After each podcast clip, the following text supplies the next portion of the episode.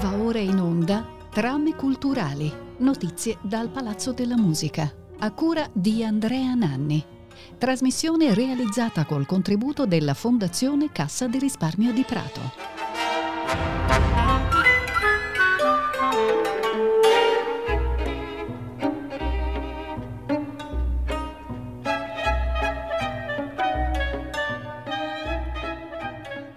Benvenute e benvenuti a Trame Culturali da Andrea Nanni al microfono per questa puntata di dicembre, l'ultima dell'anno della rubrica che Rete Toscana Classica dedica ogni primo mercoledì del mese ai progetti, gli appuntamenti col mondo della cultura nella città di Prato. Oggi abbiamo ospite Simone Mangani che è assessore alla cultura uscente del comune di Prato. Bentornato Simone.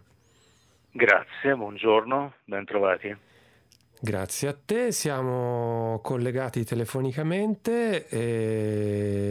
io ti ho presentato come assessore alla cultura, però in realtà le tue deleghe sono molto ampie. Faccio un brevissimo elenco: politiche culturali, biblioteca sistemi di pubblica lettura, sistema museale, museo civico, archivio fotografico toscano, politica dello spettacolo, rapporti con tutte le istituzioni culturali partecipate o collegate all'amministrazione comunale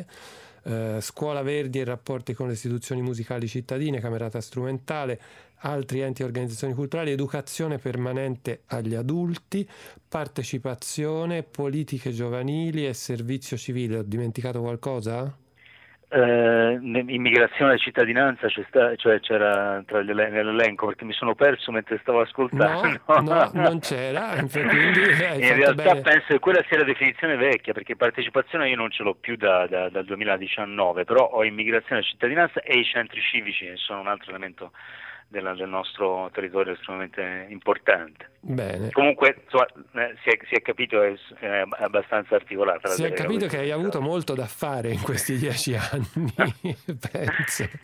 E appunto sei alla fine del secondo mandato, a primavera si vota, quindi è tempo di bilanci. Ora eh, la prima cosa che mi viene in mente ripensando a questi eh, dieci anni come un segno particolarmente importante eh, è la riapertura del centro Pecci. La riapertura del centro Pecci e anche poi l'arricchimento dello stesso centro dal punto di vista eh, patrimoniale e infrastrutturale. Quando siamo arrivati nel 2014 non era possibile individuare una, una data di apertura, poi abbiamo avuto la possibilità di fare un accordo di programma sulla programmazione europea, quindi sul Port FESR del 2014-2020 e eh, tramite quell'accordo di programma il Comune di Prato è stato capofila con Regione Toscana, dentro c'era anche il Comune di Pistoia per Palazzo eh, Fabroni e poi dentro c'era anche eh, la Fondazione Marino Marini San Pancrazio di Firenze, abbiamo ottenuto alcuni milioni di euro grazie a una, una capacità progettuale di rete e siamo riusciti ad aprire il 16 ottobre, abbiamo riuscito ad aprire il PECI il 16 ottobre del 2016 eh, e poi su questo ci sono innestate delle progettazioni ulteriori, alcune addirittura in conclusione in questi, in questi giorni, con un playground nuovo nell'area che divide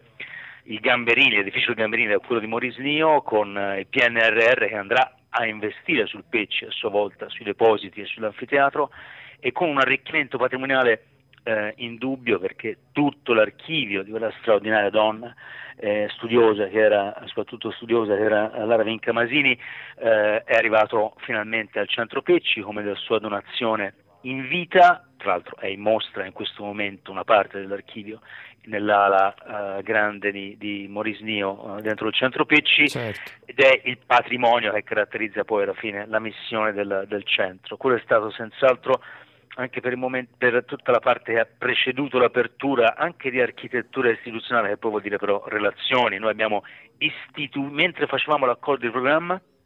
che ho detto, abbiamo istituito una fondazione per gestire il PC, eh, la Fondazione per le Arti Contemporanee in Toscana, che ha raccolto il testimone della storica associazione Centro per l'Arte Contemporanea Luigi Pecci, che è tuttora viva e vegeta come associazione, che è uno dei due soci, assieme al Comune di Prato, della Fondazione. Nel frattempo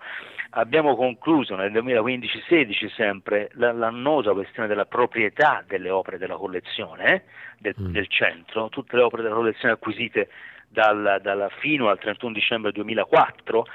dalla sua uh, apertura eh, ed oggi le opere sono definitivamente pubbliche, anche se in coabitazione sono per eh, 8 tredicesimi, se ricordo bene, di proprietà del Comune di Prato, per 5 tredicesimi dell'associazione, eh, sono cose che non, non, rimangono poi nella testa evidentemente delle persone, è normale che sia così, è comprensibile sia così, ma che eh, rendono dire, stabile una, una, una, istituzione, che è quello che abbiamo provato poi a fare nel corso del tempo. Mettere a sistema, come si dice, no? che è la cosa più difficile, un, mm, soprattutto nel nostro paese.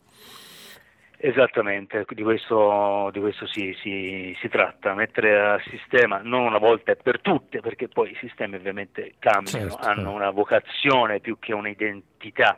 in senso uh, stretto ed è, ed è, questo tipo di lavoro che è quello che lascia poi uh, segni più, uh, più duratori. Potrei dire che abbiamo fatto la didattica questo l'ho già detto forse ai vostri microfoni, eh, grazie all'incrocio con l'assessorato all'immigrazione, l'assessorato alla cultura e il PECCI, la didattica museale pensata anche per le persone che non hanno l'italiano come prima lingua, che però vivono e lavorano e studiano soprattutto nelle nostre, nelle nostre scuole, a proposito di, di ottica sistemica per l'appunto. Esatto, esatto. Bene, e ehm, Oltre a questo appunto, intervento importantissimo, perché ricordiamolo poi il centro Pecci eh, non è semplicemente una realtà pratese, ma come eh, veniva fuori anche da quello che tu dicevi prima sull'ottica di sistema da cui è nato tutto questo eh, progetto, è, è, è la realtà toscana, quindi regionale per l'arte contemporanea. A parte questo, però, eh, ci sono eh, diciamo, altri due interventi che riguardano due biblioteche, giusto? Sì, eh, finisco sul pezzo, volevo dire una cosa, sì. lo dico perché la, la vocazione di, di riferimento alla, alla, alla, regione toscana, nel senso sia istituzionale ma anche di territorio evidentemente, è fondamentale. Nella prima mostra del Pecci, nel 1988 in Europa oggi, c'era Anish Kapoor, che ora è in collezione ed esposto al Centro Pecci, nella collezione finalmente esposta, eh, andate a vedere Eccentrica, che è il nome della collezione per l'appunto,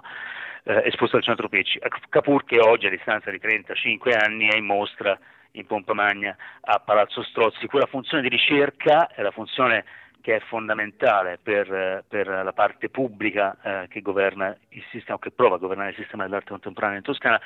del quale Pecci è il centro. Delle biblioteche invece mi fa piacere dire, se era questo riferimento, che una, una, una, una, grande sala studio, una grande anche biblioteca perché tutti i servizi della biblioteca Lazzarini sono accessibili in ogni articolazione territoriale, quindi sia alla Peppino Impastato, che poi è la vecchia Biblioteca Nord, sia alla biblioteca che sarà intitolata David Sassori a Galciana, sia alla biblioteca dentro Prisma Lab al Marrolotto Zero, che è quella che abbiamo inaugurato adesso il 26 di ottobre, è possibile accedere ad ogni singolo servizio della biblioteca Lazzarini, come se fossimo dentro la Campolmi. Dal 22 dicembre sarà inaugurata invece un'altra biblioteca di quartiere, come sono le altre che ho citato, intitolata da Antonio Bruni, che è poi l'inventore della, della, della, della biblioteca dello scaffale circolante, che è anche la denominazione della scuola che la ospiterà, in una funzione promiscua tra scuola e territorio a Casale.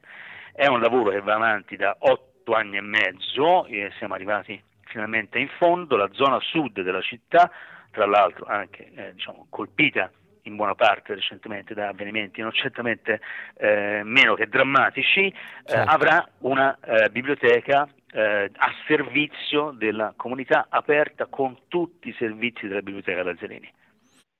Bene, quindi come dire, un lavoro proprio capillare di costruzione anche qui di una rete di, di, di, biblioteche che poi fa capo alla Lazzarini ma che si ramifica sul territorio in maniera appunto come dicevo capillare. Senti, eh, con te eh, è nato anche una cosa che come dire, riguarda direttamente Rete Toscana Classica, cioè il Palazzo della Musica è nato il Palazzo della Musica, in realtà il Palazzo della Musica c'era già, aspettava di essere dire, riconosciuto e, anche da un certo punto di vista identificato, eh, perché Palazzo Martini è a Prato da tanto tempo quel Palazzo della Musica che poi abbiamo costituito tutti assieme da, da sette anni, eh, però quando nel 2014 abbiamo uh, assunto questa responsabilità di governo con la sindacatura di Matteo uh, Biffoni, era solo, solo era la sede della scuola di musica Verdi, ma tutto il resto era eh, disperso in qualche modo, perché Rete Toscana Classica, ma i nostri ascoltatori e voi in particolare sapete bene, era storicamente, ormai da tanto tempo al centro PC, sì. eh, che però era in via di ristrutturazione per quella riapertura che sarebbe accaduta poi il 16 ottobre 2016, mentre la camerata strumentale era eh, al Palazzo dell'Industria in via Valentini in, eh, in memoria del, del, dell'atto promotore diciamo, della camerata stessa che venne poi anche dagli ambienti degli industriali. Eh, che si sono poi in parte disimpegnati da quella, da, quella, da quella, scelta. Per noi fu naturale pensare di mettere sotto lo stesso tetto le istitu- istituzioni musicali pubbliche o comunque a partecipazione pubblica che si occupavano della, della formazione, della, eh, di, della mh, mm, diffusione di una cultura musicale eh, alta, eh, ma al tempo stesso anche eh, popolare. Allora ristrutturare un'ala di Palazzo Martini per consentire l'arrivo della rete di rete toscana classica e destinare una parte tra l'altro come è normale sia in modo promiscuo alla scuola di musica e all'orchestra, eh, la camerata strumentale, è stato altrettanto naturale. Anche perché nel frattempo la città ha visto crescere, ci sono 11 istituti comprensivi a indirizzo musicale, c'è un liceo eh, musicale, c'è già un, una forma di collaborazione eh, strutturata e poi trova delle manifestazioni anche quasi epifaniche, perché la, la, uh, The Song of the Leader è stato questo, cioè è stato no, mettere insieme il, il, il, sistema musicale della formazione, dell'educazione anche all'ascolto, uh, alla, alla, alla cultura musicale attraverso un'opera pensata, commissionata e realizzata e messa in scena in coproduzione con la Fondazione Teatro Metastasio a proposito di, eh, di, di, di, sistema culturale, che è un'espressione alla quale non sono troppo, troppo affezionato perché sembra che sia un po' dirigista nella sua interpretazione più eh, più immediata. E eh, così come c'era stato nel 2016 se ricordo bene l'altra coproduzione strutturata nello stesso modo. Quindi c'è un contesto che trova il suo epicentro all'interno palazzo, del Palazzo Martini e del Palazzo della Musica. Sarebbe visto che c'è tutta questa collaborazione già nelle cose e ci sono gli accordi bilaterali, trilaterali che poi danno forma a quello che si fa dal punto di vista lavorativo e professionale di progettualità, forse è il caso anche di metterlo nero su bianco in un accordo che dia conto di quello che già c'è, non che eh, debba imporre una visione eh, che altrimenti sarebbe abbastanza eh, sterile. Certo, certo, e sottolineo che quello che tu dicevi appunto sul far rete, eh, in questo caso trova eh, il suo collante non solo nel fatto che queste tre istituzioni si occupano tutte di musica, ma in una vocazione condivisa, eh, come appunto tu stesso prima hai detto, eh, per un lavoro di mediazione culturale che è così importante. E quindi insomma questo palazzo eh, è importante non solo per gli amanti della musica classica, credo, ma ma mm. certo che no. Eh, certo che molto no. più in generale, esatto. Tu eh, parlavi giustamente anche del rapporto con il teatro metastadio, insomma è, è, una cosa che veramente è andata a toccare la cittadinanza in tanti suoi aspetti. Bene, e visto che parliamo di musica, eh, oggi i due brani che ascolteremo in trasmissione eh, li hai scelti tu. il primo che ascoltiamo è il primo movimento dal, da un concerto di Vivaldi, il concerto numero 2 in Mi minore RV 279, conosciuto come La Stravaganza. Come mai hai scelto questo, eh, questo concerto? Ma perché a parte la, la, la, bellezza struggente, ma anche molto in realtà non consolatoria, ma, ma eh, mi sembra sia vivace, no? in senso eh, letterale e anche etimologico e, e poi questo, il nome con il quale è conosciuto è, è meraviglioso, il nome della stravaganza. Eh, merita soltanto per, per quello, non fosse, non fosse altro è Vivaldi, quindi meriterebbe per ben altro, ma è, è, un, è, un, è un'intitolazione ormai storicizzata da tantissimo tempo eh, che a me sinceramente mi, eh, mi commuove, perché associare la stravaganza per l'appunto e non si può mettere dentro quello che vuole, dentro questa definizione, eh, ad un brano simile, per, per me è una, è un conflitto del tutto positivo, mi piace questo molto. Bene, allora noi della stravaganza di Antonio Vivaldi ascoltiamo appunto il primo movimento, l'allegro, lo ascoltiamo nell'esecuzione della Academy of Ancient Music eh, diretta da Christopher Hogwood con Monica Haggett al violino.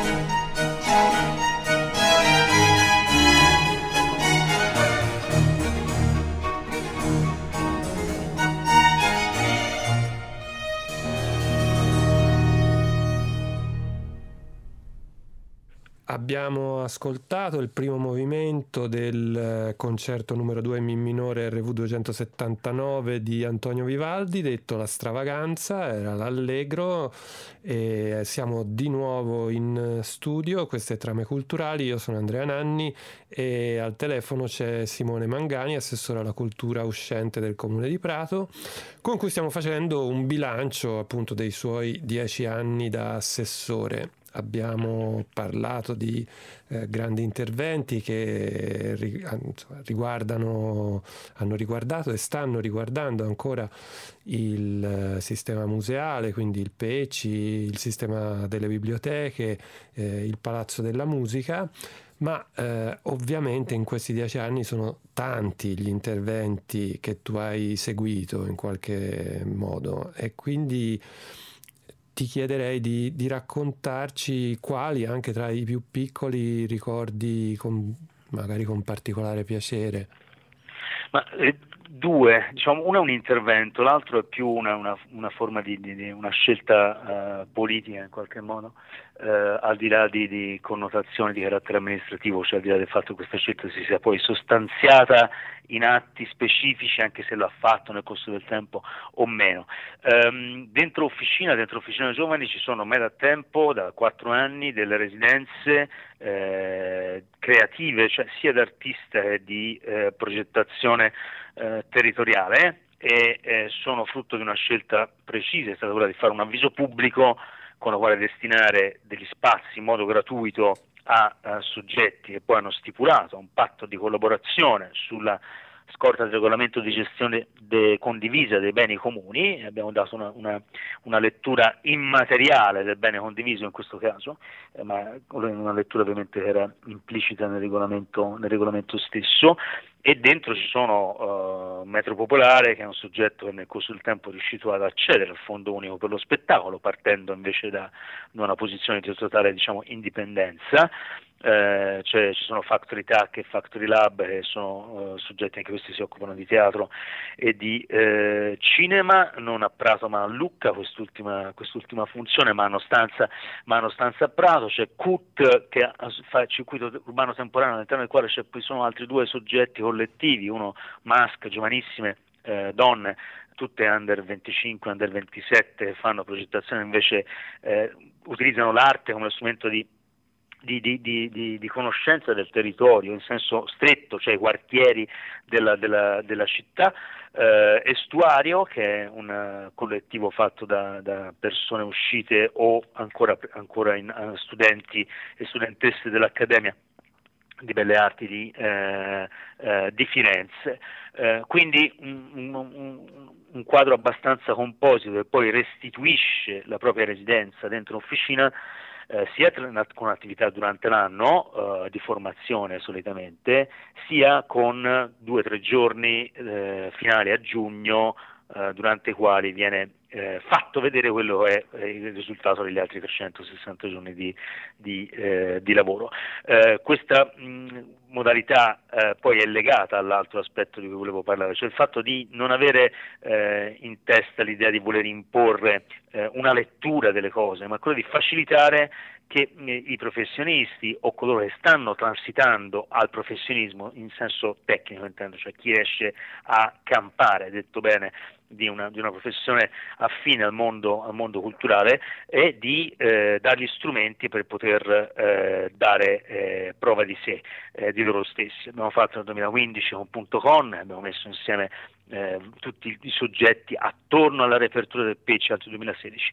eh, che si, occup- si, occupavano, si occupano di arte contemporanea, abbiamo fatto una rete in cui manifestavamo quello che già c'era, nel 2017 abbiamo partecipato a un bando tutti assieme abbiamo vinto 100.000 euro in un finanziamento nazionale, eh, questa eh, lettura del contesto, io, la, la, cosa più grande accendo l'ufficio della quale vi sto parlando è la mappa della città, c'è una mappa grandissima, sarà un 3 metri per 2 probabilmente appesa sul, sulla, su una parete accanto a un ficus bellissimo, ma questo è un dettaglio di colore, è altrettanto grande perché eh, vedere come è fatta la città, e noi siamo una città del tutto policentria, cioè in realtà le nostre periferie non sono periferie nel senso stretto, ma sono saldature tra centri storici preesistenti, annida dentro di sé una, una serie di, di, di, di, elementi che, sono, uh, che devono essere eh, aiutati, uh, sorretti in qualche modo, senza bisogno di voler dire cosa debbano fare. Uh, anche ora recentemente sono nati due spazi, uno sono già stato, un altro no, che si chiama Tappa Zero 1 eh, in pieno centro storico, in un posto che sfido chiunque a conoscere perché si chiama Vicolo 27 agosto. 27 agosto è l'anno del 1500, il giorno del 1512 nel quale c'è stato il sacco di Prato. Eh, non è l'anniversario del test nucleare dell'Unione delle Repubbliche Socialiste Sovietiche. La, la, tutti sanno che c'è una numerazione interna di via San Fabiano di fronte al Cinema Borsi, altro luogo di rigenerazione eh, recente perché sul Cinema Borsi e Cinema Teatro eh, c'è un lavoro in corso estremamente eh, importante. Quel vicoletto in fondo nasconde un luogo che si è aperto da poco dove eh, ho potuto partecipare a un incontro pubblico la scorsa settimana nel quale c'era la prima dottorata di ricerca della normale in linguistica di nazionalità di, eh, proveniente dal continente africano che ora eh, insegna a Parma eh, è burkinabè, se ricordo bene la, la, la nazionalità, eh, il tutto in un contesto perfettamente prevedibile, c'è un piccolo capannone artigiano che negli anni 60 e 70 ha senz'altro sentito il rumore del battere dei, teali, cioè dei, dei telai. C'è un altro spazio aperto recentemente in via dei Palli, non ci sono ancora andato, si chiama Whip House, dove ci sarà una mostra fotografica nei prossimi giorni, già venerdì scorso c'è stata una prima jam session jazz, cioè accadono queste cose qui. Queste cose qui vanno in qualche modo prima di tutto identificate, riconosciute, cioè sapere che ci sono e poi eh, non li si può imporre eh, cosa fare, c'è da capire cosa fare assieme, molto semplicemente e banalmente. Questa è la faccenda. Bene, l'ascolto del territorio quindi direi è un tratto distintivo appunto che ritroviamo anche nel progetto che riguarda eh, l'area del fabbricone e da cui magari possiamo partire per cercare di eh, tracciare un quadro insomma, appunto della situazione che lasci in qualche modo, quali, quali sono le cose su cui c'è eh, ancora da lavorare secondo te? Ma alla, il, il, progetto del Fabbricone è eh, esattamente la stessa linea di finanziamento europeo che ci ha consentito di eh, aprire degli spazi pubblici all'interno del Marolotto Zero nel passato e nel presente mandato amministrativo, quindi sia il, il, il playground di Via Giordano, eh, sia eh, Prisma Lab aperto il 23 di ottobre, sia il mercato coperto che sta cambiando pelle in queste settimane, in questi mesi, eh, sono frutto della, della, della, programmazione europea transitata dalla Regione Toscana. La stessa programmazione europea dei progetti eh, mm, di, ehm, de, del Fondi Europei di Sviluppo Regionale, del FESR, l'abbiamo uh, intercettata partecipando a un mando pubblico di Regione Toscana nel, ormai quasi due anni fa, un anno e mezzo fa, eh, e partecipando con l'area del Fabbricone, con l'assessore Barberis, quindi l'assessorato urbanistica, l'assessorato cultura e Fondazione Teatro Metastagio, assieme. Abbiamo fatto il progetto e ci abbiamo lavorato non all'imminenza del bando, ma ci avevamo lavorato per mesi e mesi durante il lockdown del 2020, aspettando, nell'ignoranza che fosse avvenuto, sarebbe avvenuto, un avviso pubblico al quale poter partecipare dicendo tra di noi l'area del Fabbrione 50 anni aspetta una destinazione eh, pubblica che di compiere un percorso dobbiamo farci trovare pronti nel momento in cui questo eh, eh, possa accadere. Quella, quelle riunioni in lockdown sono state tantissime, ci hanno portato prima a un progetto d'area dal valore 25-27 milioni di euro, se ricordo bene, eh, dopodiché poter frazionare quel progetto nel momento in cui c'è stato l'avviso pubblico utile da parte di Regione Toscana. Siamo arrivati secondi in Toscana, abbiamo ottenuto 8 milioni di euro di eh, finanziamento, 2 milioni di euro di cofinanziamento di Metti del Comune di Prato e finalmente Fabbricone, Fabbrichino, il giardino intercluso tra Fabbricone e Fabbrichino, tutta l'area a sud tra a sud dei teatri intendo, mm-hmm. quindi a nord del centro storico, tra la, la, il piazza del Mercato Nuovo, sul quale c'è una, una, una riprogettazione in corso, e Fabbricone e Fabbrichino, diventerà di proprietà eh, pubblica con una parte a verde, eh, un giardino parco molto, eh, molto, importante, una fruizione diversa e un ingresso all'area dei teatri che sarà sostanzialmente ribaltato. Questo non vuol dire dentro i teatri si invertiranno i palchi, vuol dire si arriverà ai teatri in un modo, in un modo diverso. Eh, con una, un legame con Reversibility, il progetto sul fiume, con una mobilità dolce perché si potrà andare dal centro storico in modo protetto a piedi al fabbricone e eh, fabbrichino immaginando che questo vuole dire ridisegnare in parte anche la funzione dei, eh, dei teatri, no? che già oggi non sono più su, soltanto un luogo di eh, performance o di stagione, ma sono un luogo di pensiero, di, eh, di progettazione, ma anche di incontro. Eh, pochi giorni fa c'è stato, il, era lunedì 4 eh, dicembre, c'è stata una bellissima assemblea al Ciconini Rodari alle 3 del pomeriggio con tutti gli studenti e le studentesse attorno all'incertezza del, del, del, del futuro con gli studenti del, con gli studenti organizzata dalla School of Met, cioè la scuola del, meta, la scuola del metastagio. Quindi il teatro come elemento cardine per, una, per, delle, politiche, eh, per delle politiche pubbliche. Questa è l'eredità che viene lasciata attraverso l'esproprio di fabbricone, fabbrichino, giardino eh, del fabbricone, lungo tra l'altro il Gorone a sua volta è un altro pezzo di storia della città perché è quello che dal Cavalciotto portava sostanzialmente l'acqua del Bisenzio fino a tutte, la, tutte le aziende eh, del nostro distretto quando ancora erano dentro, dentro, le aree non industriali perché le aree industriali non erano state disegnate dai piani regolatori eh, in una relazione nuova con, con, eh, con, la città e congiungendosi idealmente tra l'altro agli altri teatri perché a quel punto da Piazza dell'Università a piedi si arriva al Politeama in 5 minuti, al certo. Metastagio per l'appunto in 7 e poi volendo si attraversa il ponte si va a Magnolfi in altri 4 minuti. Questa è un po' il, l'idea che ci ha uh, mosso da un'eredità, eh, fi, finisce il percorso partecipativo, è finito il 7 dicembre, no finisce il, no, finisce il 7 quindi finisce dopo, domani, domani. Eh, e eh, che ha dato una connotazione eh, particolare a tutto, tutto questo percorso. Ora finito il percorso partecipativo dobbiamo passare alla progettazione stretta. Bene, eh, allora Simone, noi siamo arrivati alla fine, prima di salutarci però ascoltiamo il secondo brano che hai scelto, che è un brano invece di una cantautrice britannica, PJ Harvey, eh, tratto dal suo ultimo album che è uscito quest'anno. Il brano che hai scelto si intitola A Child Question August. Come mai questa scelta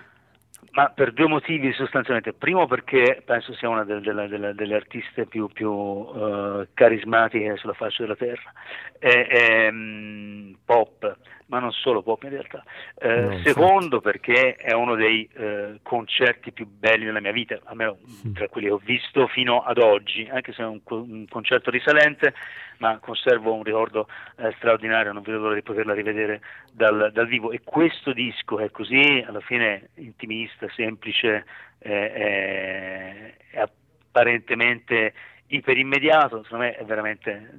struggente, bellezza clamorosa. Sono assolutamente d'accordo con te e quindi speriamo che anche i nostri ascoltatori siano d'accordo con noi. Ascolt- ho detto disco però, quindi ho tradito la mia, diciamo, la, la mia età sostanzialmente, ma va bene, non è un problema. ma no, il vinile è tornato di gran moda, quindi... Lo so, questo sì, questo sì. Bene, ci ascoltiamo e c'è il Question August di PJ Harvey.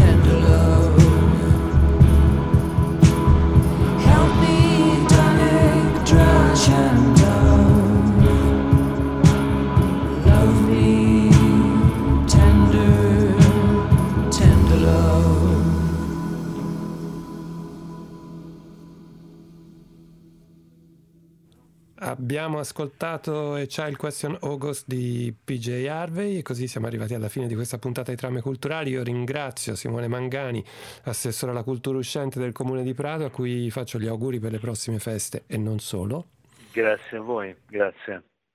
anche per gli auguri, evidentemente. Bene, eh, io ricordo a tutti gli ascoltatori e a tutte le ascoltatrici che questa puntata di Trame Culturali sarà trasmessa in replica venerdì 8 dicembre alle 18.40 e che da sabato 9 sarà disponibile in streaming e adesso anche in podcast dal nostro sito. Eh, Trame Culturali torna mercoledì 3 gennaio per la prima puntata del nuovo anno. Ringrazio Valentina Marchi dall'altra parte del vetro e ovviamente auguri da parte di tutti noi che vi lasciamo come sempre in compagnia della musica di Rete Toscana Classica.